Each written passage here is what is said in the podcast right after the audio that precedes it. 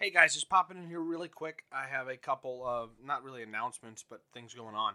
Number one, we did have the idea of time stamping this episode in case you didn't want to hear spoilers.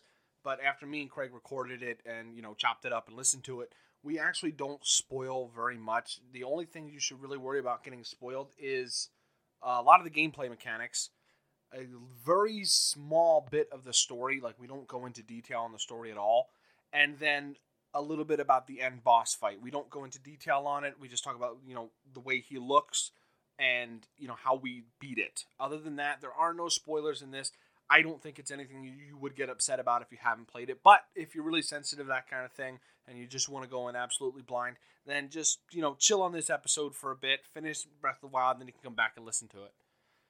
Um, announcement number two is that Monster Hunter World is coming out very soon, and personally, I know I'm going to be spending a lot of time in it, so there will be a bit of a let's say a break between now and the next Final Fantasy episode, which will be number nine, just because I really want to spend a lot of time with that, and this is kind of like a small breather for me from both of those series since we just finished Zelda. I, that way I don't get burnt out because some of the big heavy hitters are coming up for Final Fantasy, and I really want to make sure I enjoy replaying those. All right, other than that, I'll shut up. Thank you very much for listening, and on with the show.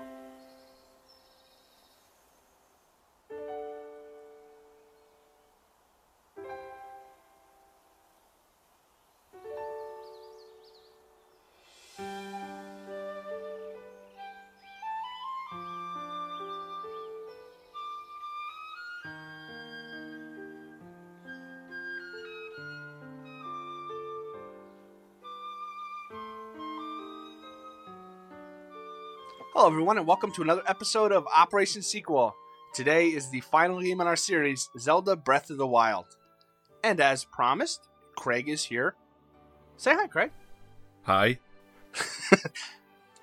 Just to get this out of the way really quick, Zelda was released March 3rd of 2017 worldwide. So Nintendo was nice enough to just say, here, everybody have it. No need for release dates. The director on this one was Hidemaro Fujibayashi again. The artist was Satoru Takizawa. The writer was Akihito Toda, with the composers being Manaka Kataoka and Yasuaki Iwata. Oh, that guy's name's Iwata. Well, that makes me sad. Huh. Memories. So, yeah, poor memories. Okay, so, Craig, this is a game that you have been for almost since release date telling me I need to hurry up and I play. have, I have, I can't believe it's taken this long. To be honest, it's, it's Shut up. It's nine Zelda games, man. well, you've done well. You've done well. Got to say that. You have, you have monstered through Zelda, tackling Final Fantasy at the same time. That's just mad. Ugh. yes. Uh, so, what, you know, what was your experience like when you first booted up? What were you expecting? And uh, just because it's been a while since the last time you were on, what was, you know, your Zelda experience up until this point? Um, well, I've my up until this point, apart from playing a few, um, a few playthroughs of Twilight Princess and a couple of wee forays into the other titles in the series, I haven't properly got my teeth into Zelda until this year. So that's when I started with um, the DS. I got that uh, Link Between Worlds, and then I've just worked my way Okay. through all of the ones I've been on with you, plus what else have I played? Majora's Mask or the f- the start of Majora's Mask. So that's my next one. No, okay. But yeah, um, I expected quite a lot. I'll be honest. I, uh, who wouldn't? I know I, I kind of grew expectations for you, but my expectations were already very high. So this is why I bought a Wii U. Was someone was selling a Wii U and Breath of the Wild, and it just so happened across the advert, and I thought that's that's it. This is my time to get a Wii U. 2017 is the year of the Wii U. so, like, what was it about this that made you have really high expectations? Ed, I think it was. God, where to begin? I, a lot of it was to down to the artwork that was seen beforehand. It was. It's really, really, really beautiful. These beautiful landscapes and scenes and shots. and then reading, you know, like it's going to be a lot more free. You'll be able to climb. You'll be able to do this, that, and the other. You'll you won't be tied into, you know, going for your six sages, and then you get a surprise other two things you need to do, and then another dungeon. You know, the fact that it was more adventurey, yeah, really drew me in. So.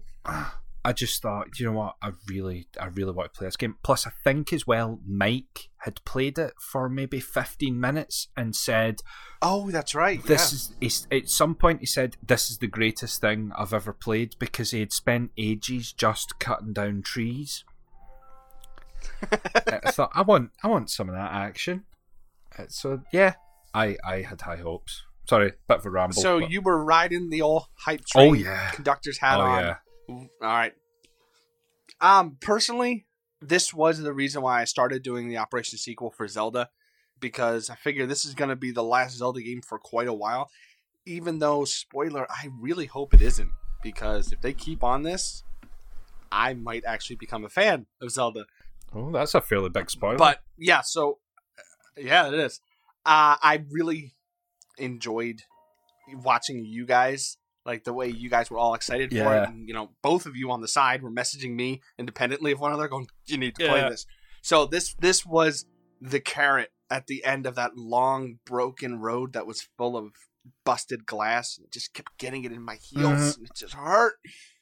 But we will talk about whether it was worth it or not, even though I kind of spoiled a little bit. So if you if this is a first episode for you, uh, I'm very sorry I got off to kind of a weird start there. But if this is your first episode, Operation Sequel is where I take a whole series of games and I will play all of the numbered ones or the ones that appear on console.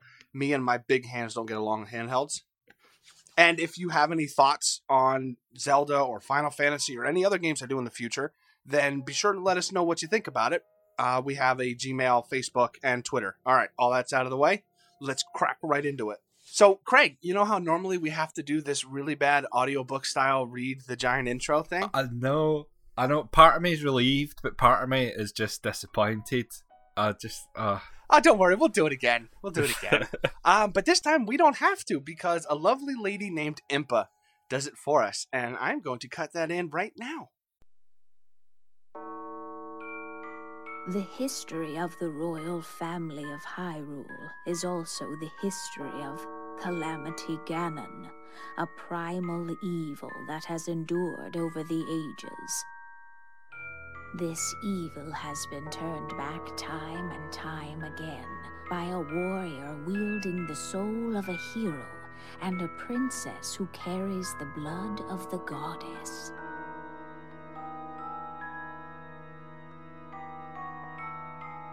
With the passage of time, each conflict with Ganon faded into legend. So listen closely as I tell you of this legend that occurred 10,000 years ago.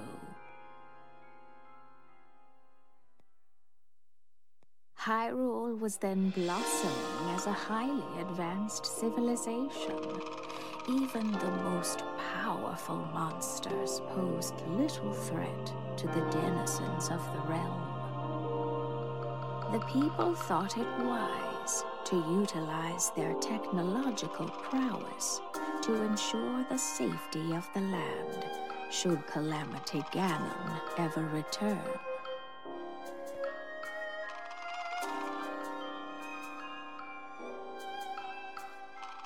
They constructed four mechanical wonders that came to be known as the Divine Beasts. They also built a legion of autonomous weapons called Guardians. The divine beasts were piloted by four individuals of exceptional skill from across the land and thus the plan to neutralize Ganon was forged.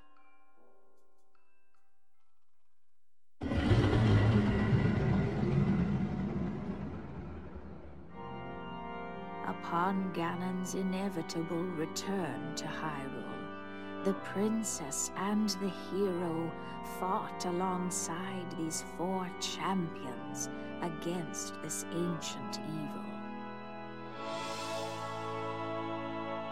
The Guardians were tasked with protecting the hero as the divine beasts unleashed a furious attack upon their terrible foe.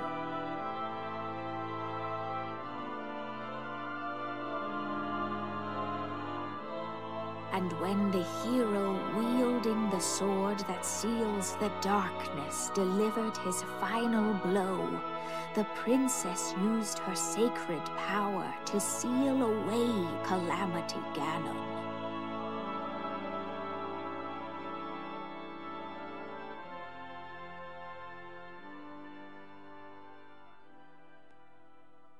All right, so when you boot up the game, you basically spring to life in a coffin. Now, took me by surprise. Mhm. I had no idea what it was going to be, and of course, you get your Sheikah slate. Which, Craig, did you give a cheeky little chuckle when you saw the yeah, Sheikah of slate? course it did. Like hell's yeah.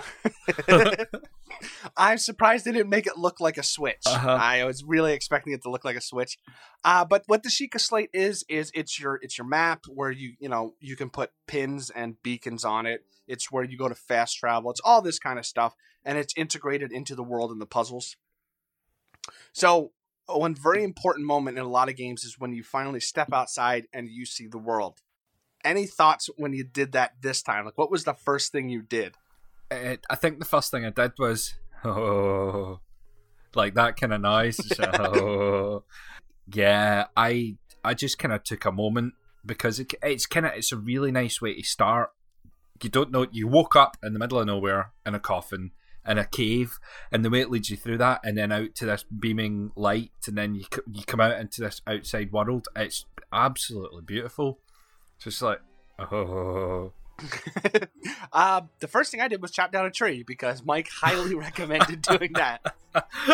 Um, a couple of gameplay things right off the bat. We're kind of be switching between gameplay and story, I'm sure, but um, this is very different than every other Zelda Hmm. game. Very. And one of the big ones is your equipment.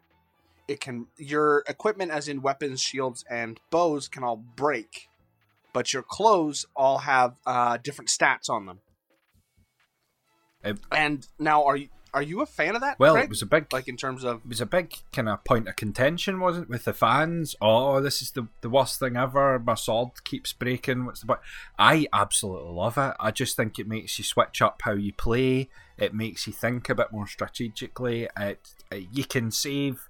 You know, like you've got your sword, but you've got three sticks in your bag just in case. So you come across a weaker enemy and you swap out for your stick just to keep that sword for when you need it. I, I thought it was brilliant. Absolutely brilliant. I will 100% agree with you. Like this really uh, I'm I'm gonna say it. It breathed new life into Oh, Zelda look at combat. that. I know, I know it hurts. Um, because not only are there different swords, but they are also for the first time you can use different weapons. Uh, you, there's a spear, there's uh, the giant hammer, then there's your regular sword, there's your boomerangs. Which um, the first time I threw a boomerang at something and I didn't catch it, it just kind of went right by Uh-huh. me. I was like, oh, Oh, yeah. Oh, yeah. oh, that's how it works. Um, so there's a bunch of different weapons, and of course they all have like elemental attributes. Like you can get your your lightning sword or your thunder spear or whatever the hell they call it. Plus all the enemy Um, weapons, the personally- Bobloclin, Boblo, Oh yes, Bobloclin, the Bobloclin. say it, Dave. Say it. Boko Boblins. Boca, is it Boca Boblin? or Boko Boblin. it's a blue blue blue. Okay, That one. so you, if, if let's say you come across a Boku Bloblin Mhm. kind of camp. Um, not only can you decide how you want to take that camp, you could do it with stealth. You can do it like I did, where you run into camp with a giant hammer and yell, "I call your mothers," and then they come at you. Um, probably should bleep that out. Probably. Probably bleep that one out. and you just I, I tended to go into just giant melees. Now, Craig, you're a stealthy man. What Oh yeah, tact? stuck with the stealth. I was from afar combat. Uh, I did find myself changing up because, as as is the way, sometimes you don't have anything with any range, and you've got to sneak in there. So you're kind of like, I'm crawling through the bushes, and like, da-da-da-da. and you know that wee lovely noise they make when they kind of get alerted. You hear that, and then it's like, oh, Oh, here yeah. we go, and then I go in. So, um, did you rely a lot on sneak strikes, or were you mainly stay from far away with a bow? Uh, I would stay far away from the bow, mixed with if I get one sneaky strike in, and then I just attack everyone. That that'll satisfy me as well. It's really that aspect of gameplay. It's kind of oh, it's really really satisfying to come across a camp and just be able to kind of scope it out, see where everyone is, and then go for it. I, it's really I find it quite a liberating way to play a Zelda game of all games. A Zelda game. Um, yeah. Um, and and in case you haven't played this, you, you really probably should. But those advertisements that are, you know, oh hey, you know, if you come across a boulder, you could push it down. It's not lying. The options available to you, like you could just go in and set fire to the grass, and everybody will burn. You could roll a rock on them. You could. If you're, you know, if there's a lightning storm, you can throw just a weapon in the middle of the camp, and lightning will strike it and hit people. Yeah. It really is a lot of options you can use that depending on how you want to tackle combat. t- those two points there, they they brought one of my fondest early memories. One was running about with a stick and accidentally running past a fire, so my weapon is now on fire, and oh oh, no, I've set my stick on fire. And also, if you've got a metal shield on your back, a metal sword on your back, or metal armor, and there's lightning. You, you start seeing flashes. Oh, yeah. So I'm running about and I'm like, why am I flashing? Why am I fizzing? What's going on? Am I about to kind of like transcend into something great? And then you just, and then you get struck by lightning. and then kaboom. Brilliant.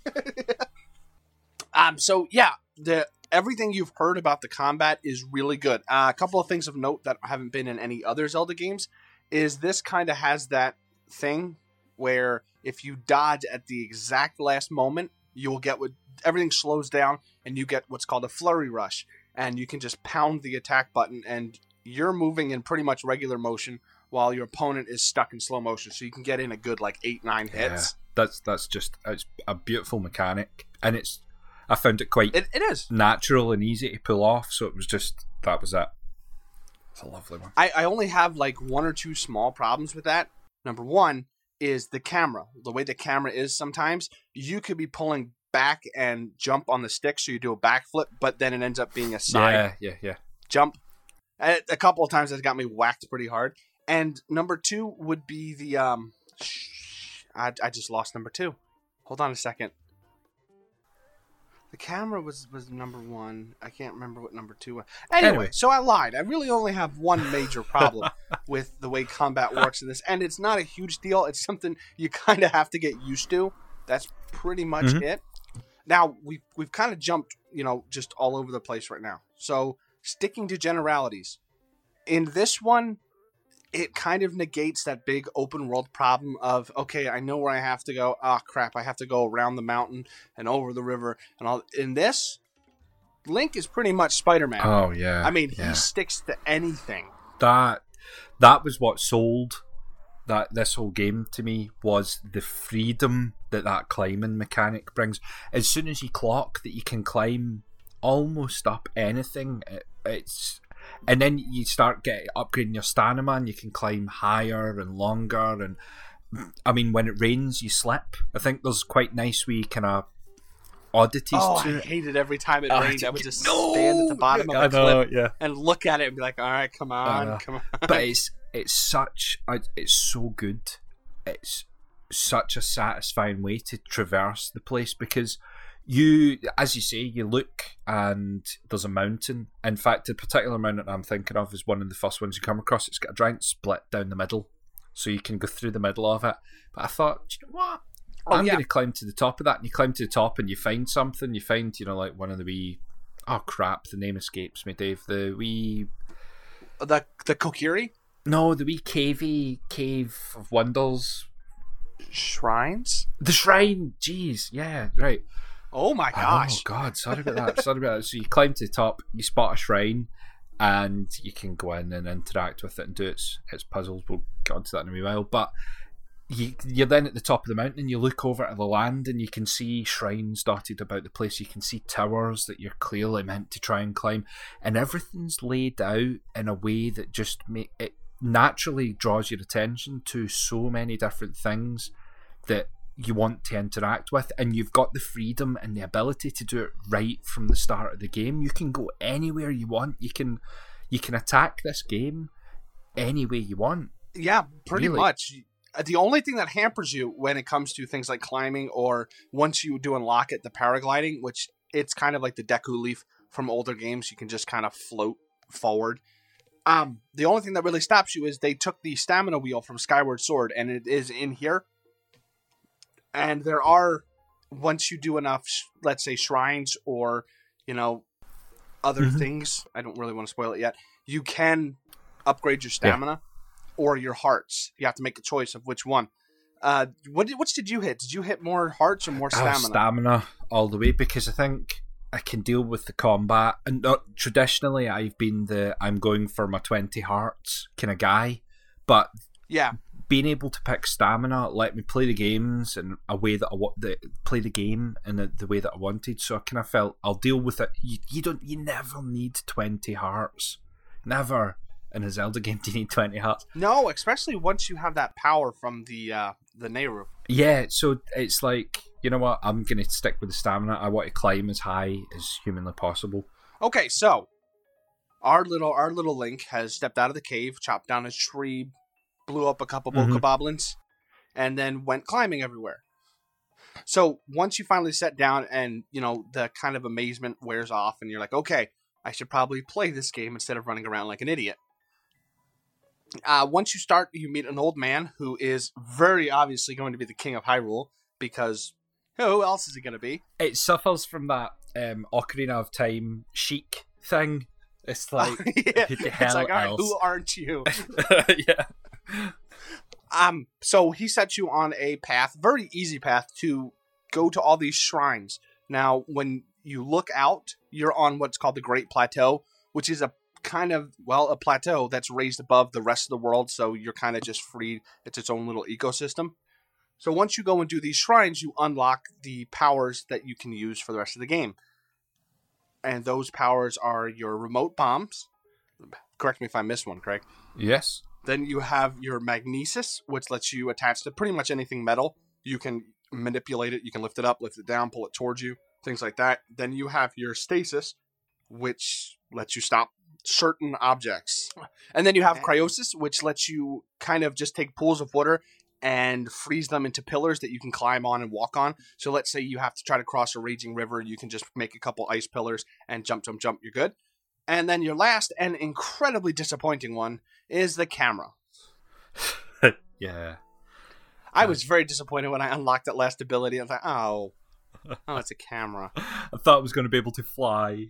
Uh, yeah, it was something. I thought it was going to be something cool.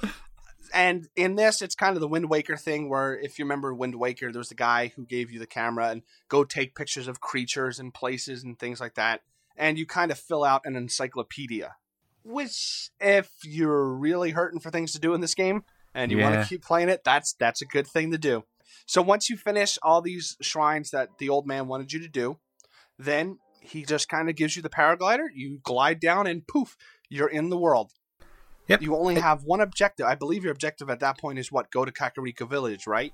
Yeah. And that's quite a ways away, if I remember correctly. So they're really counting on you to just kind of go, all right, I'm heading to the. Oh, what's that over there? And you just kind of scroll away everywhere. Yeah, the, the plateau's a really nice way to start off the game because it limits the space that you can explore and pretty much explains really naturally and really easily how you can play the rest of the game. There's no uh, waiting to unlock anything or doing anything. You can just get everything you need from the plateau, and the last thing you get is the glider to glide off it, and job done. Um, I I don't know about you, Craig, but the last one you played with me was um, Twilight Princess, and comparing Twilight Princess to this, the way this has like no tutorials at all, I found so amazing. I can't. It's it is it's absolutely it's incredibly designed. It's anyway. I'm I'm not going to say how I feel about the game yet. I wonder. I'll be on pins and needles for the end of this. So I guess here is where we kind of ran into some difficulty deciding how we're going to do this because we both went different attacks on how to tackle the game. Craig, which did you go? I well, that depends. Did we, I thought we did the same thing, but I'll say I, and then you can tell me if I'm wrong. But what I did was I uh, came off the Great Plateau. I started walking towards Kakariko Village, came across a tower to unlock some more of the map, and then decided to take it upon myself to do all of the towers in one loop of the map, uh, anti-clockwise, because Because clockwise is for squares. Exactly. Who who goes clockwise? Uh, so I went round, did most of the towers, and then I went to Kakariko Village. So I spent the first twenty hours of the game or something like that just unlocking towers. Um, per- personally, I we kind of started out on the same tack of let's do the towers, and don't be too disheartened. It's not very Far Cry. It's like one tower per giant chunk of the map. It's not like you'll be spending all your time going up 15, 20 towers. There's only seven, I think, in the whole game. Yeah, and they're they're really satisfying to do because they're kind of like their own wee mini puzzle, different way to climb No, it. Craig. diff- They're not satisfying to do. oh, all right. because The- when you're in nothing but your skimpy little Hanes t-shirt and some Mhm. shorts, and it's negative 42 outside, and poor Link is freezing to death trying to climb up this stupid tower because you don't want to do anything else yet. No, it's not fun. Well, Dave, I, I must disagree because my T-shirt had a switch on it because I got the um, the expansion pass when, when Ah, the game came out. So as a bonus, I got a Switch themed T-shirt. oh, and is the Switch te- theme T-shirt very warm? It is useless for everything. I wore it. I wore it for as long as I could, and then it's like, no, I'm really sorry, T-shirt. You've got to go. But yeah, um, that's kind of introduces a new mechanic to this, which are extreme temperatures. Yeah.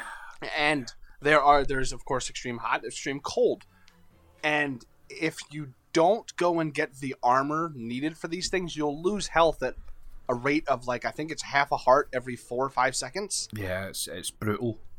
To be honest, yeah it can bleed brutal. you pretty fast Mhm. um and that that kind i kind of had a problem with that because it doesn't tell you where you could go to get it like it's a while before you find heat resistant clothes Uh, I don't know because it, it is a while before you find. well depending on if you go to death mountain first or not Okay, right. Okay, fair enough. Yeah, because I hit Death Mountain first. You're, Oh, really? Right. I. Oh, okay. Yeah. I hit it last. That was my dead last one. Oh wow. Okay. So there are uh, measures you can take. Like if you take, um, I guess this is a great time to talk about another mechanic, Craig. If you take, uh, say, meat you got from slaughtering a poor elk, or you know maybe you beat a pig up, and you mix it with certain ingredients, it will say on it, you know, mix into a meal, and you'll have resistance against cold or heat, and that lasts. You know, you can make that last anywhere from like three to nine minutes. And so if you cook a bunch of food that makes you resistant to that weather, yeah, you could kind of get your way through it, but you'll never really do it comfortably until you get the armor that's made for that. But Yeah. cooking, cooking. Cooking. How many times did I make disgusting slop trying to mix different things together? Oof. Um, my link was a big fan of uh, crab and vegetable steamed Mm, nice. dishes. Now, Mhm. s- I don't know about you, right? But I ended up really starting to like the cooking thing until I made it like halfway through the game. And then I was like, oh, why isn't there just like a recipe list or something I could just, you know, bang out the dishes I have the ingredients for? Yeah. I I get what you're saying, but I I would I preferred it without. I think it was kind of nice having to just handcraft meals because I, I don't know about you, but I found it quite a juggle by the end, trying to make sure that I had enough meals to boost my stamina, enough meals to boost my health, enough meals to resist cold and to resist heat, um, and it becomes quite a juggle and quite fiddly. And I I really enjoyed that part of it. It's like inventory management Oh no, see, I'm a I'm a fast food gotta get it and go right, kind of okay. American, Craig. I ain't got time for handcrafted meals and that nonsense. Um, yeah, I just kind of made a bunch of one thing, and the cooking itself can be a bit of a pain. I mean, we disagree a little bit, but you have to go into your inventory, you have to select what you want to hold, then you have to back out of the menu, then you have to drop it into the pot, and then the cooking animation has to play, and then you have your meal. So each time you cook, it's not like you can cook ten at a time. You have to cook each individual meal. I kind of got a little fed up with that towards the end of the game, but again, nothing I would say is even remotely close to a complaint. Just kind of a eh, maybe they'll change that in the future. See when I go now, can you please splice in the noise it makes when things cooking? Because the tick tick tick tick. Ah, oh yeah. Right, so and- now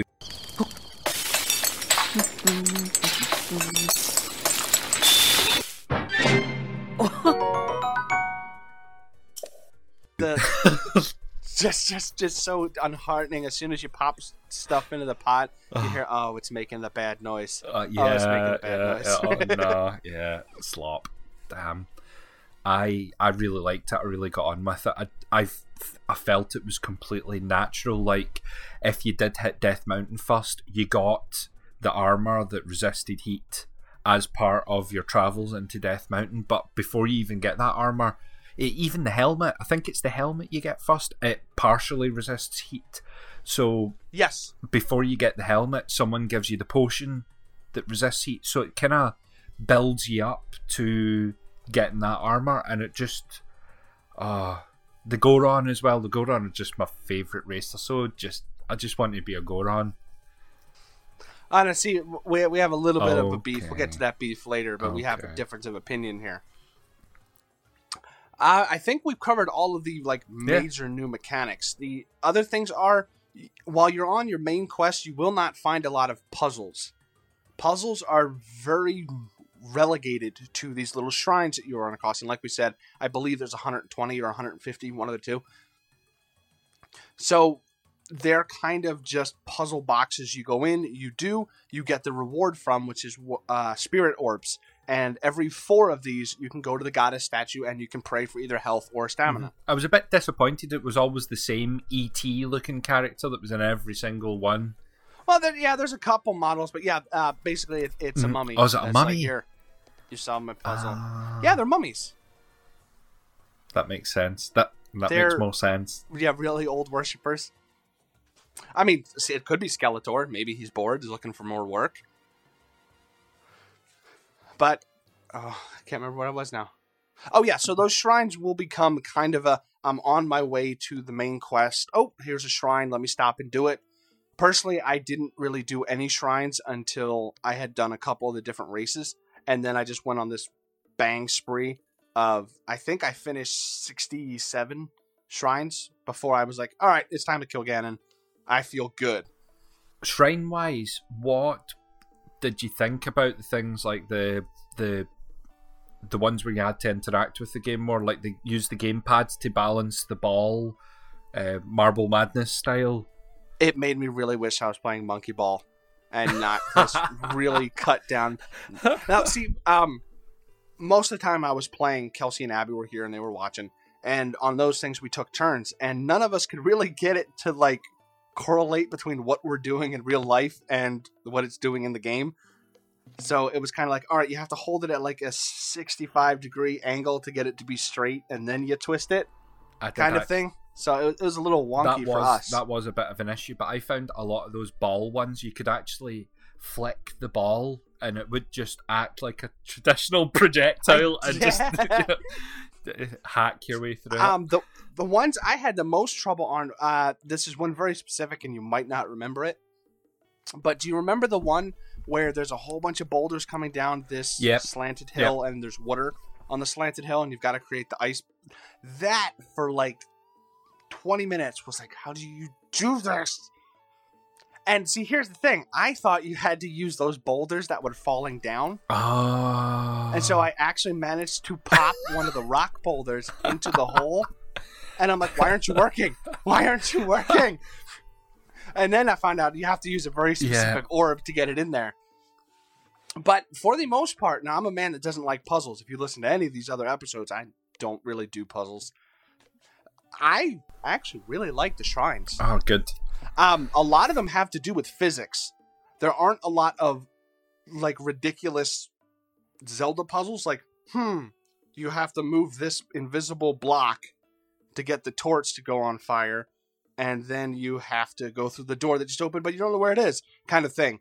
It, it doesn't do that. They're all very physics based, or you can see what you have to do. The puzzle is then figuring out how can you do it. And the really cool thing is since they give you such a giant move set, you can skirt around some of the ones and not do them the way you know they want you to do. Yeah. Like here's It's- a good example of that, Craig, where I almost like cried. I was so happy. Okay, so there's and we'll explain the divine beast later, but there's a puzzle in one of the divine beasts where you have to pop two of those electrical balls because the inside is spinning like a tumbler. And you've got to try to, you know, get these electrical balls in there and like, oh man. So I was having a really tough time figuring this out. Like I just couldn't get it to go where I needed it to go. And then I noticed there's a very small gap between the ceiling and the fence, and I'm like, huh. I wonder if I could. And yeah, I, I used the uh, Yep. the bird ability, shot up in the air, and just kind of squidged over it and bypassed the puzzle. It was Ah. great. I was so happy because it's like that thing in video games, right? Where you're like, all right, your mission is to get in this building, and it's Yeah. made of glass Oh, God, windows, yeah, but the yeah. door's locked, and you just can't get in. Smash a window. Just, just yeah. smash a window, man. Get in.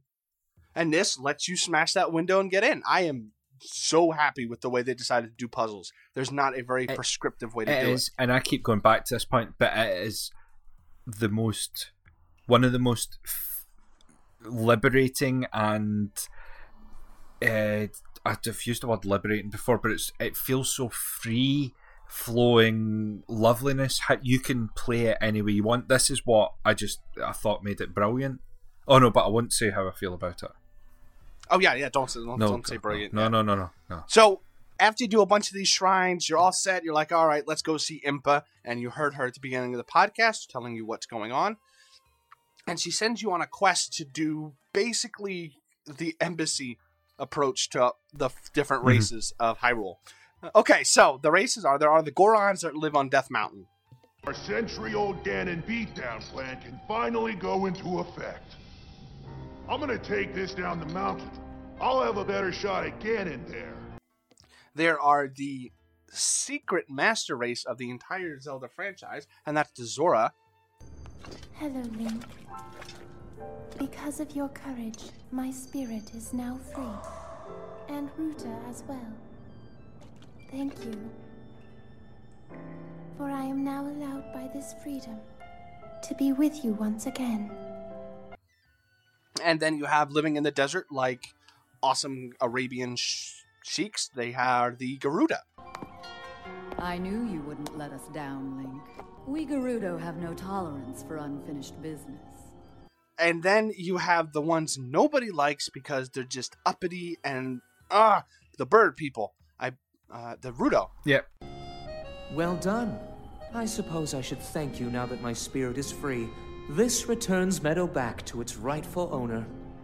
So, does anybody like the bird people? Anybody? Uh, I do not like the bird people. I I don't know anyone that would like the bird people because they are so like, Ugh, who are you? You're not a bird.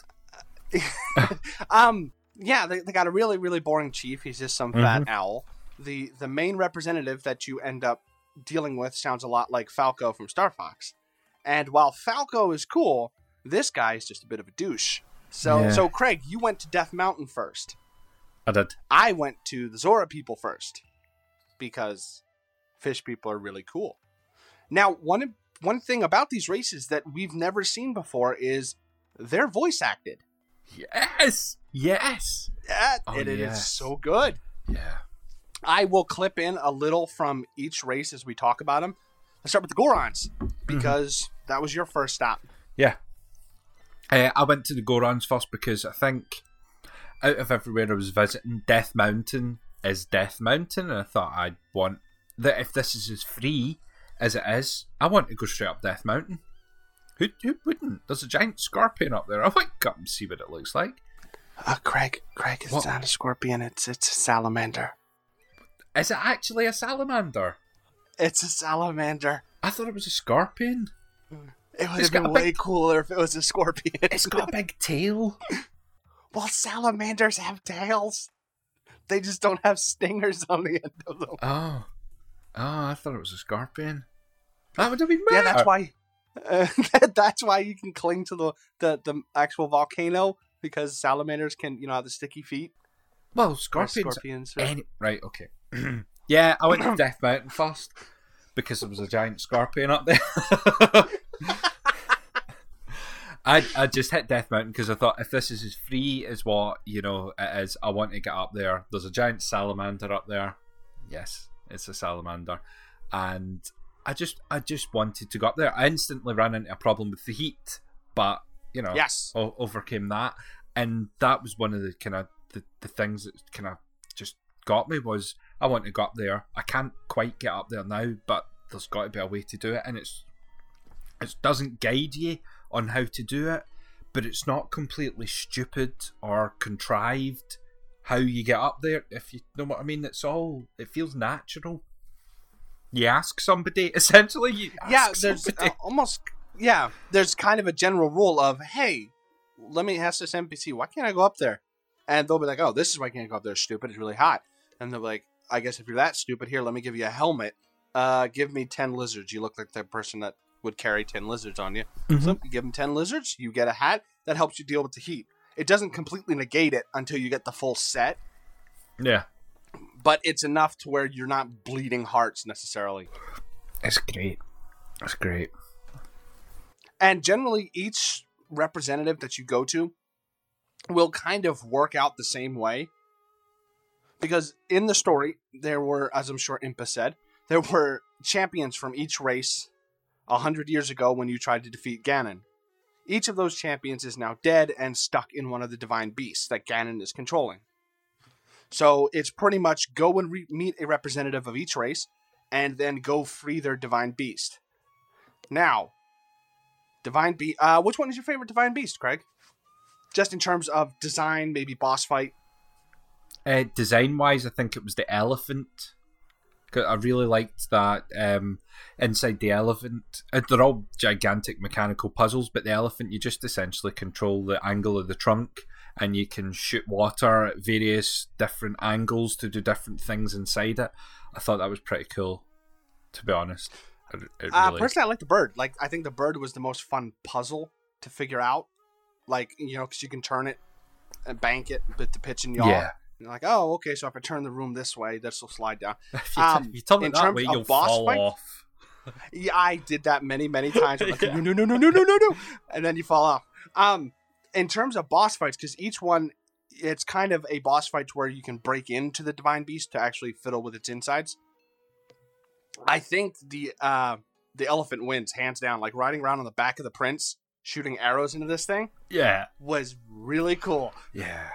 Yeah. Yeah. So once you're in the divine beast, then you have to uh, use all these terminals, and these terminals are in a very 3D space. It's not like a regular dungeon in Zelda. This is gonna you get kind of a wireframe model of the divine beast, and you'll see little blips on where the terminals are, and you have to figure out a way. Okay, how do I get up there, or how do I manipulate this beast's arms, or its trunk, or the angle that it's at? or with the salamander, you know, it's it's like flip upside down kind of thing in order to get to all these terminals that are everywhere. How do you feel about that compared to, you know, you walk into the, the forest and okay, now you're in the Lost Woods dungeon area. Do you know? Do you I prefer these to a dungeon? I this is the thing when I played I thought oh my god I, I know I know you probably have some beef at some point with the puzzly nature of them but I thought you would love this because when you've got your traditional you go and do six dungeons and then you've unlocked another two dungeons that you need to go and do and it's all very linear and you have to do that. I thought replacing that traditional eight or nine dungeons with four gigantic puzzle dungeon beast type things and all the wee shrines. I thought you would absolutely and utterly love it, and I absolutely and utterly loved it. So I was just like, Dave, you, you have to do this. It's different, and I can't exactly tell you why. Just experience it. Okay, it. so when we when we say dungeon, there are only what Craig like you'll fight maybe four or five things throughout the entire ancient beast. yeah, They're not there's- there's- combat dungeons. No, no, not at all. They're, they're very puzzle, very physical puzzles to solve. Now, see, when when you're outside of the divine beast, I was scared with the scale of how small you are compared to how big they are. I was like, oh, they're just gonna be the dungeons. Ah, darn it. And once I finally hopped into the first one, which was the elephant, and it was just, nah, manipulate this kind of like a Rubik's cube and figure out where to go. I'm like, oh my gosh, they did something new. I I cannot tell you how excited I was to just realize they've been sitting on a lot of really good ideas, Yeah. and I'll, uh, that that's wrap up talk there. I'll, I'll leave that. Okay. But yes, I love the divine. I, I can't say I didn't get frustrated with some of them Yeah, just because I'm not a puzzle man, but on the whole, this was a very fresh, very good idea Yeah. to do, and it never failed. All four times, four times you did this, that the the feeling you get when you hit that last terminal is always yes, got it. So you finally cracked into your your race of choice, their divine beast, and that's when you actually have to fight Ganon. And it's not the Ganon; it's kind of like the spirit of Ganon, and it embodies whatever the element was of the area you're in. For the desert, oddly enough, it's Is it thunder? lightning. Thunder, like no, Yeah, thunder doesn't actually hit anything. No, it doesn't. Does it? Even though Sorry. video games and Pokemon has taught us very differently, thunder doesn't have, you know, the electricity. But yeah, uh, it is lightning for the Gerudo, and then fire, of course, for the Gorons, water for the Zora, and then the Rito is wind because they're uppity birds. So Ganon will kind of embody whatever element of the area you're in. And then once you finish that fight, that's when a cutscene occurs. You know, you talk with the champion that you were with 100 years ago, and that beast is now free. Now, what happens when the beast is free is you get a ability on a cooldown timer. So with the Zora beast, the elephant, what the ability is is that when you die, it will bring you back to life with a bunch of extra hearts, and you can use that. What, Craig? What would you say? Like once every hour, maybe? Yeah, it's it's not it's not quick to recharge. No, no, no, it's really not. And then when you know you swallow your bile and you do the bird people, they give you an ability to jump really high up in the air, and you get three charges of that before Yep. you have to let it recharge. Very handy. Very very handy. Uh, the Gorons I thought was the most useless. Like that shield, it's a shield that will block anything, because in this you do have to worry about your shield strength. So you could take a good hit on a shield and it break.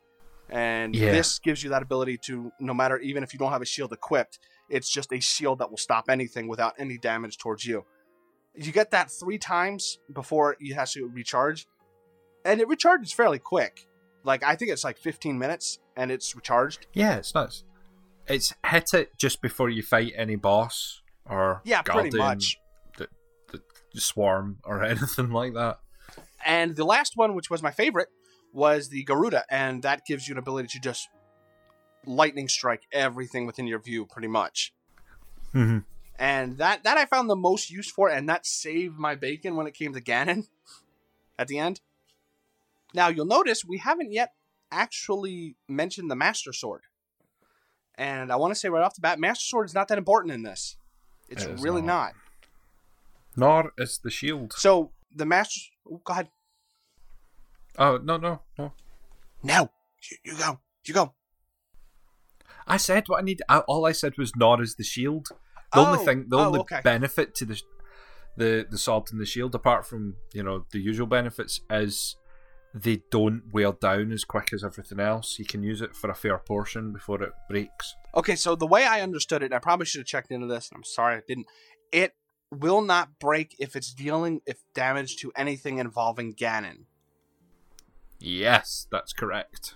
And everything else, it becomes a normal sword, which is great because it's been nine games, and they always talk about how the Master Sword is a sword that seals the darkness, but all it really does is two hearts worth of damage to that Deku tree, or plant, Yeah. and that's it. You know, it's it's not really special. In this, it's very special. You save it for those special occasions where you're smacking the crap out of Ganon, and it works. The only problem is, is it's out in the open. You can get it whenever you want, as long as you can get through the Lost Woods, which is a brilliant puzzle. Very cool. Oh yeah. Yeah. I don't want to spoil it because it's kind of a cool moment. And we have to remember this is a new game. This is the first time we're talking about a new game. I know. I know. I so know. yeah. trying to keep it light on the spoilers. It takes health. There's a health tax to pulling the master sword out of the stone. So it's not like you can go there and let your first sword be the master sword. I believe it's twelve. I think I'm gonna take your word for it. hearts. I had enough. By the time I hit it, I had enough. I I only had twelve heart containers, and I believe it took me down to like the last half.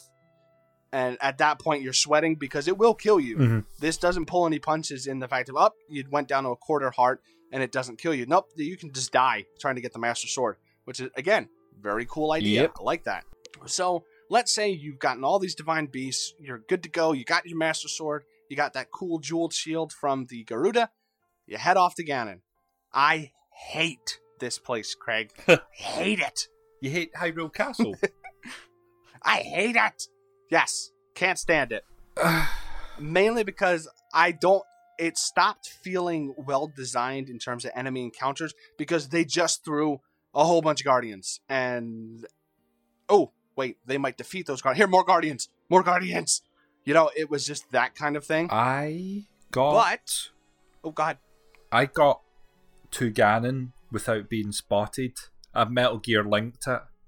oh, I was hoping you'd Wild West link it. Nah, Metal Gear Link all the way. Now, then you don't know, do you? If you follow the path, what happens? I didn't follow. I went in the back. I um, Oh, you sneaky Pete. I went in the back and then used my um, Zora swimming up waterfalls to swim up the waterfalls at the back and then basically scale the Yes. outside, um, Where Eagles Dare style. Okay, all right. Now, see, I ended up doing that at the beginning when you had to get in for the picture for your memories. Oh yeah, yeah, yeah. That's what I.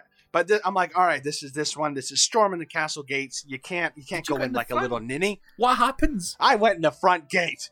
Okay, so first of all, there's about 42 guardians, like, Oh, and that no. is no over exaggeration. And uh, once you learn how to parry them, they shoot. They kind of do this tracking laser thing, and once they charge up, they'll just shoot you with a laser blast, uh, which will do intense amounts of damage, Yeah. no matter what armor you're wearing. If you parry it just right, think Dark Souls. There is a parry in this. If you parry it just right, it reflects it back and hits them, and two of them will kill a guardian. So when you're going up the main path, it, the going is incredibly slow because every three feet it's a guardian. And if you have multiple ones hitting you, it's like, well, all right, that was fun, Link. Your adventure's over. Uh, But you have to go through these crenellations in the castle, and you'll walk into this little tower, and then the gates will shut, and it's a boss. And it's a boss you fought before. It's that centaur thing. is that down where the X. Master Shield is? Honestly, I didn't get the Master Shield. I think it's somewhere down where you're describing right now. I think it's in a jail cell somewhere down underneath the castle. Oh. Well, now I feel bad for not getting the Master Shield. I wondered if that was in here. Yeah. I wasn't sure. Yeah, So you mentioned it a little while ago. But yeah, yeah, you end up having to fight three boss fights in order to get to Ganon. So by the time you're to Ganon, you're just, you know, leaning on the wall, panting. you just rip the shreds. So then I, I was like, okay, I, I technically did it. So then I warped out and I just went in the back way like a sneaky Pete Fair enough. because with the Zora armor that lets you s- swim up waterfalls, plus that giant bird jump, there's really not very many places you can't get to without ever seeing anything Yeah, that's not at all. or being seen by anything, I should say. mm-hmm. So, all right, Craig, Yep, you're standing in front of the door for Ganon, I am. ready to go in. Ganon bursts out of his cocoon, and it's oh my god, what is that? The, it's the most That's not Ganon. spectacular um, Ganon and boss fight. I mean, It's fantastic. That Calamity Ganon is just something else. Terrifying. Okay. So, if you know Souls, think kind of the one reborn mixed with Dark Beast Paarl. He is like six legs, four arms, everything's goopy. Oh yeah, Wins yeah, yeah. the coolest Ganon award. I'll give him that. And I won't spoil the boss fight. I, I don't want to spoil the ending either. But the boss fight at the end, they pull no punches. This sucker's got some teeth. Uh, did you do it on your first go? I did, I did. But I was, but Ah, I had oh, One heart, bam. See, by the time I did this, I it's something I, I maybe should have asked at the start. But I, how long did you play until you got to Ganon? Because I was a solid 110, 115 hours before I went in. I was very, I was heartily prepared for for jeez. yeah, and then pretty like much. Schwarzenegger, man. It, I, I've you know failed to prepare, prepared to fail, and all that. But I, it was still tricky as anything. So I can't imagine, you know, you can go straight to Hyrule Castle from when the game loads and you get off the plateau. So you can sail off the plateau after two hours and just make a beeline for Hyrule Castle. And if you manage to make it, you can battle Ganon with your three hearts and a wooden stick. Good luck. Um, anyone that can do that. Um, personally, I went in with uh, the heart containers you get from bosses, and then three extra. So I think that brings you to twelve, like a full bar, but not the double bar. I went in with that, and I believe I want. I calculated it using that, you know, the Wii daily log thing. Yeah. I think I was at forty nine hours. I think so, almost half of, of what you did. Jeez. But um, yes, this is this is hands down the best boss fight I've ever played in a Zelda game. Nothing ever comes close. It is very quick. They don't do the hit him in the glowing spot. It's not the okay. He takes a few swipes. Oop! Now he's vulnerable. Hit him four or five times, and then back to just kind of moving around and ducking and diving. No, this this is a straight up knockdown drag out boss fight. Yes. Oh, so good. Now, my, my question is this. So, after you do a good chunk of damage, Ganon goes into kind of this shielded mode. Do you remember? Oh, sorry. Yes. I didn't know if it was a question for me or a question for the audience. that can't respond. We do this every damn week, Craig. Oh, God. Again. Um, yeah. How do you break that shield to damage him? Because if it's the way I did it, I'm actually kind of surprised it takes that much skill. to Thunderstorm ability. Cracks that shield. Job done. All right, okay, all right. Yeah, that's that's one way to do it. Uh, because I was trying everything. I was trying bombs. I was trying. Okay, maybe he's magnetic now. Maybe I can latch. I don't know. Maybe he's I was made trying of water everything. I I wasted- freeze a column out of him. I was desperate at this point, man. Um, but yeah, I shot sixty-two Oh, bomb arrows into him. I shot everything I had, and not everything just does that tink. And you're like, no, no tink. And eventually, uh, you know that cannon Mhm. kind of has that shoulder on his cannon. I ended up having to reflect that back at him, and that's the only way I could do damage to him. I don't know if that's the only way you can do it. I do know you can use the thunderstorm Mhm. ability, like you No, said. you, th- reflecting it must But- be how one way to do it because of the fact that people have completed it without doing any of the the the any of the game. That's You a know? very good point. I, I mean, I even tried bombs at that point. I was like, okay, Yeah. huck a square bomb. All right, maybe that'll do it. Um, but yeah, if if that's the case, that's a really high Mhm. barrier, and that's not very Nintendo like to be like, well, if you just can't parry, nah, you don't get to finish it. And I really like that. Like That's it, really it- good. It's, it was a really, really, really satisfying boss because of that. Because it wasn't your traditional Zelda boss. It wasn't traditional phases. There wasn't there, as you say, there wasn't this kind of set piece boss fight. It was a, just a, a more fluid fight. and that, that that's another reason why Craig you really need to try Souls. Every boss fight is like that. Um, but now once you do that, and I'm going to keep the spoilers incredibly light here. There is a secondary phase to this where you're on a horse. Okay, so if you don't want to hear any more spoilers, Craig here will put in the time that you can skip to, and we won't be talking about the end boss fight anymore. I'm still going to keep it light just in case you're curious. But you're riding around on a horse. You have to shoot it with the bow of light kind of like you do with other Zelda games. Now, Craig, I have a little story here. Okay. So, it is 1.30 in the morning. I have to go to work at 6.30 in the morning. I'm like, okay, I know this is the end. If they pull the do three more dungeons thing right now, I'm gonna throw my Wii U out the window. So I'm like, all right, I gotta stick with this. So I beat Ganon. On to the second phase. I'm like, I'm on my horse, which I haven't used in a good 45 hours. Yes. yeah. yeah. and the horse is controlled like crap, but I believe that's because I got kind of a crappy breed. I didn't get any big one. Anyway, so Zelda's like, shoot it in the glowy bits. And I'm like, all right, glowy bits, got this. Shot it literally 72 times, and nothing was happening. Like, what's going on? Don't tell me it glitched. And I'm running around and I'm losing my hearts down to my last heart now, and it still wouldn't do anything. I got knocked off the horse. The horse ran away. I couldn't call it, so I'm running around on my, my feet just trying to avoid this giant boss. And then Kelsey's watching and she's like, Are you using the right bow? And I'm like, No. Oh. No, they wouldn't make you have to equip it. With- oh, they did. So after all that running around, I'm starting to get really angry. Just let me finish this. I have to go to work. Ah, finally, I did it, no problems. But oh man, Craig, that was so frustrating. Right, yeah, that that sounds like hell. Thankfully, I didn't go through that same So hell. you, you weren't an idiot and you noticed I have to equip the bow as soon as I get it. Yeah. Oh. But what did you think of the final boss fight? Uh, I, I, I liked it. I liked the fact that I was shooting the the light arrows. Oh, okay. Um, I like the how much? How much?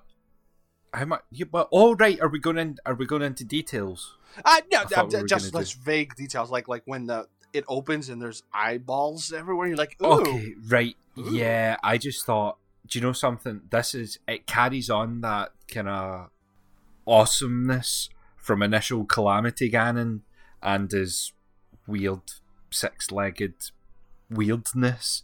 And it just kind of carries that through. It's not like you're fighting some traditional boss. It's just so different and weird and awesome. Uh, absolutely not. Like by the time this was happening, I think it was similar situation. Like I'd stayed up just to get to Ganon and do it. So this is like two, three in the morning, and I finish it, and it's just, it's just incredible, incredible. incredible. You just have to believe it. yes. um, now I'm not going to say anything about the. Oh, by the way, Craig, future you pop in this timestamp. I'm not going to say anything about the ending, other than the fact that it wraps things up nicely. It kind of puts a bow on it, and makes me wonder if we're even going to get a second one along these lines. I'm not sure. Like keeping think- it really vague, Craig. You know what I mean? Like it tied everything up. But that's the thing; it tied everything up. But the whole game was set hundred years in the future, so you know. Oh, oh, I'm talking about like there won't be. I don't think there'll be a Breath of the Wild sequel. Oh, right, yeah, no, God, no, no, no, there won't be a sequel. Even though if it goes back to like Um, Twilight Princess, I'm gonna cry, Craig. Oh, can you imagine? That'd be great. Um. Okay, so these are kind of wrap up thoughts, but I don't want to talk too much about it because again, it's new. It's you know, pretty new. Um. I said that twice because I'm trying to gather words. So give me a moment. Okay. So characters. Link still doesn't talk. I think that's a problem here. Because everyone else talks. like conversations yeah are one-sided and awkward it's just like oh you're being silent okay i'll go off on this monologue not that that's bad it just feels weird that link doesn't talk in this I I picked up on that, but I think for me it would have been weirder had Link talked. well that's my idea this is a fresh start this is a whole new zelda that would have been the perfect time to do it that that is a very good point. Eh, they Yeah. uh, that's just a personal thing. Like I would have liked to see conversations between Link and the princess and Link and the champions. I mean, either that or make it a story reason. Like maybe he got hit in the throat or something and he just can't talk anymore. But just to have him like Gordon Freeman it where he can talk, he just decides not to. That's a little weird still. Number Maybe he couldn't talk because he was in a sarcophagus for a hundred years. that part of him atrophied. Nothing else, just that part. exactly. Um, another thing is with the other characters, I really like how there's now kind of flavors of the people. You can hear the way they talk is different in their dialects. I like that. That's a good thing. What's not a good thing, Craig, is Zelda. Uh, what was wrong with Zelda? I did not like her here. You didn't like her ear. I, I didn't like her ears. I mean, she didn't clean behind them. It was kind of muck all in it. It was, it was gross, and they're long and pointy, so you can really wrong- tell. What was wrong with her? She, Okay. she kind of, she had the lovely, sweet voice. She did. You're just saying Very that she's little. British. Well, yes. Uh, she did very little in the game. Well, my problem Um, with her is is exactly that. She did very little, and a lot of complaining. Yeah, she's very much the Princess Ruto of this game. I get it. She's played more as a teenager who hasn't quite found her place in the world. She's very fragile. Mhm. I get that. That's great. But she needs to mature at some point. And that would have been great to see her after the champions have all been knocked out. That's when she matures into somebody that isn't constantly second guessing or whining or crying. That kind of thing. I like the character of her. It's just that she didn't change over the whole game. Okay, yeah. Um, yeah. and and in something like Skyward Sword, where they actually made Link and Zelda a couple before, you know, anything happened, she worked really well as this kind of confident, sort of bossing Link around kind of person.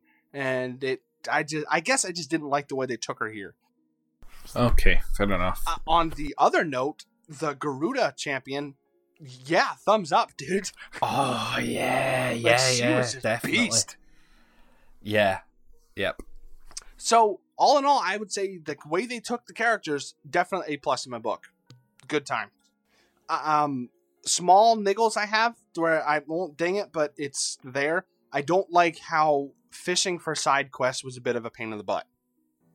Like you had to walk like within three inches of somebody's face to notice they had a quest. That's true. If they maybe what not not so much something so overt like the Warcraft thing where there's a giant exclamation mark above their head, but something to where maybe you could look at the mini map and say, hmm, oh, have I done all these, you know, little side quest things? We're gonna start wrapping this up because we've been going for quite a while now, and hopefully some of this will edit down so it's not too long for you guys. But Craig, give me your final thoughts on Zelda. Okay, my final thoughts on Zelda. It is amazing. I think, yeah, yeah, it's amazing. It feels properly good to play. It's fantastic looking. It's absolutely gorgeous. It's got a lovely kind of feel to it. There's unique characters in the game out with the one character per race that you normally talk to. There's it's a living, breathing thing. You've got the freedom to do whatever you want within reason, but quite quite a lot to do. You can play the game how you want. It's proper adventure and exploration, and that really, it really, really sings to me. So I just, I flipping loved it. I loved every moment of it. I never ever. You always get that thing, and you you say it. Some people don't pick up on it, but I get it. It's you play a Zelda and you do you, your first six dungeons, you get your oracles, and then you've got to go and do something else. And you think, okay, that's it. I must be off to fight Ganon now. And then there's another dungeon, and you think, oh, why why isn't this over yet? I never, I never once got to that point, and I I played quite a considerable yes, part you did. of the Double game. what I, I- did. just I totally lost myself in it. Playing it, um, you'll get it on obviously on the Wii U or the Switch. Playing it handheld is an absolute treat. Playing it on the telly, it's absolutely beautiful. I get very, very, very, very little that I could ever, uh, to use your phrase, Dave, ding it for Yes. and to to the point I, I couldn't I can't think of anything at the moment because I just fell in love with it. I thought it was fantastic. So this absolutely justifies buying a Wii U for you. Oh, Oh, one hundred percent, one million percent. And and and on top of everything, this game has kind of pulled me back into Nintendo world. So I've ended up you know, playing through every other Wii U game that I can get my hands on, and man. it's got quite a, it's got a small but quite strong catalog. I think I think this is the perfect swan song for the Wii U to go out on. Oh yeah, yeah, hundred percent. So it I, shows oh. that it had a lot of potential. It really did. Okay, so this is not only my final thoughts on Breath of the Wild. This is also my final thoughts on every other Zelda game I played. So Oh, my I. I may tear up a little bit. I'd like to thank everybody for sticking with me through this. But um, okay, so Breath of the Wild. I went in with an overly critical eye because Mike and Craig hyped this thing so much. You figure there's no way it can live up to any near amount of hype. And yes, you know what? If you look really hard, you can find things that will bug you. The fact that if you switch to a weapon that you haven't used in a long time, it takes a moment to load. Yeah, it, it's there. It's not a game breaking thing, but it's there. You can find little things, but you know what?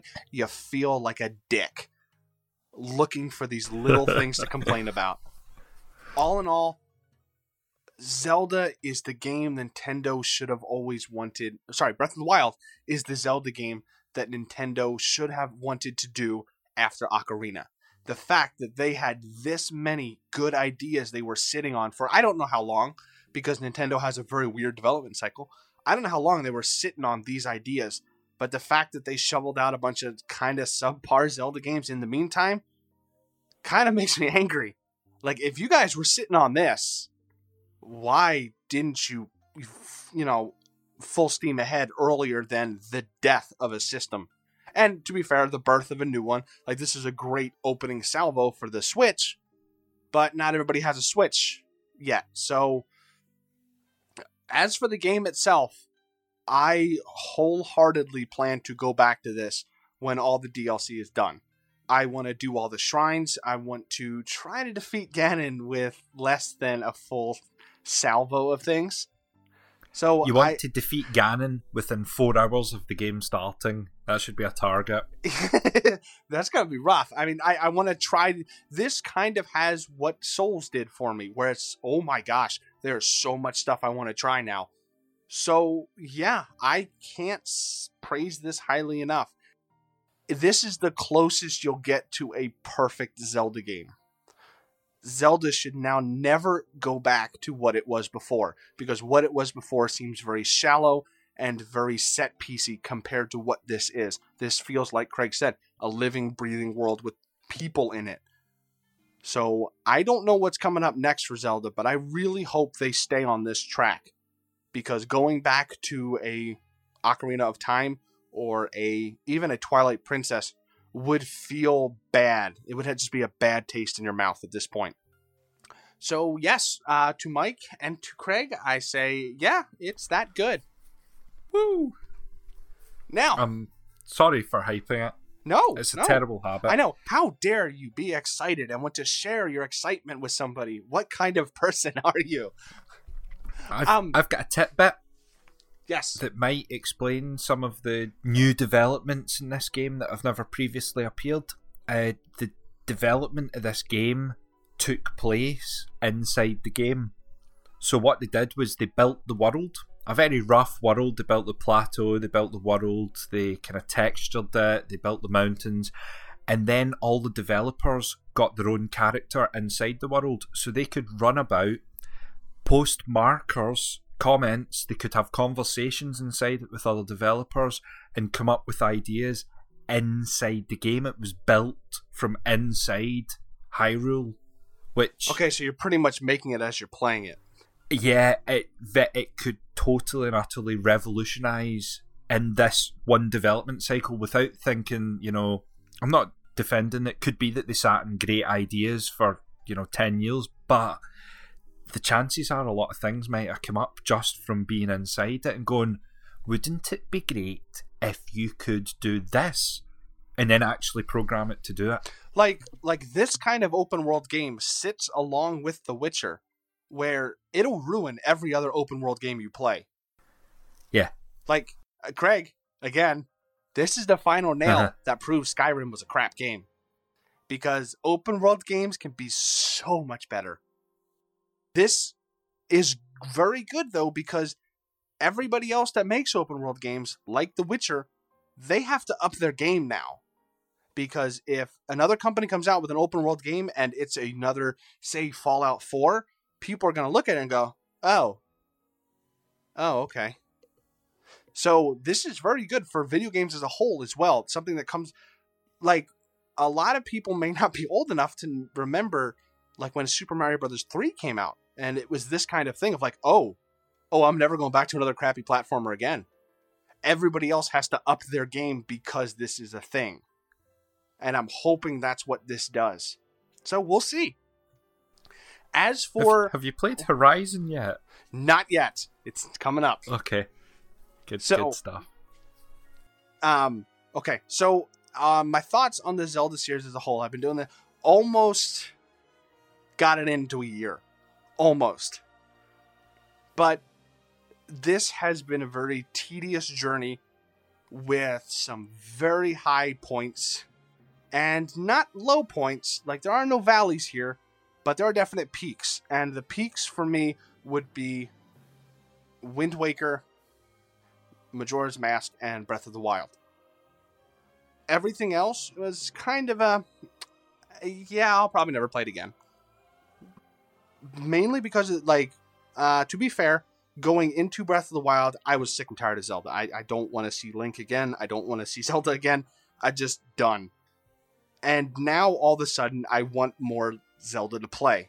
So my position has kind of turned around to where I'm now looking forward to the next Zelda game. And yeah, I'll, I'll probably cover it when it comes out if it's for consoles. Anyway, so this has been a very cool journey. And like I said, if you've been here since the first terribly, terribly edited and recorded with bumps and pops and hisses everywhere, thank you very much for sticking with us. We're still not done Final Fantasy, but we're working on it, man. As it sits right now, I have eight games left to go in Final Fantasy. So we have a good chunk of turn based goodness to get through before the next one Craig is on. Now, Craig, just as a preview, uh, which Final Fantasy game will you be appearing on next? Is it is it ten? It's 10. Okay, right. Uh, ten.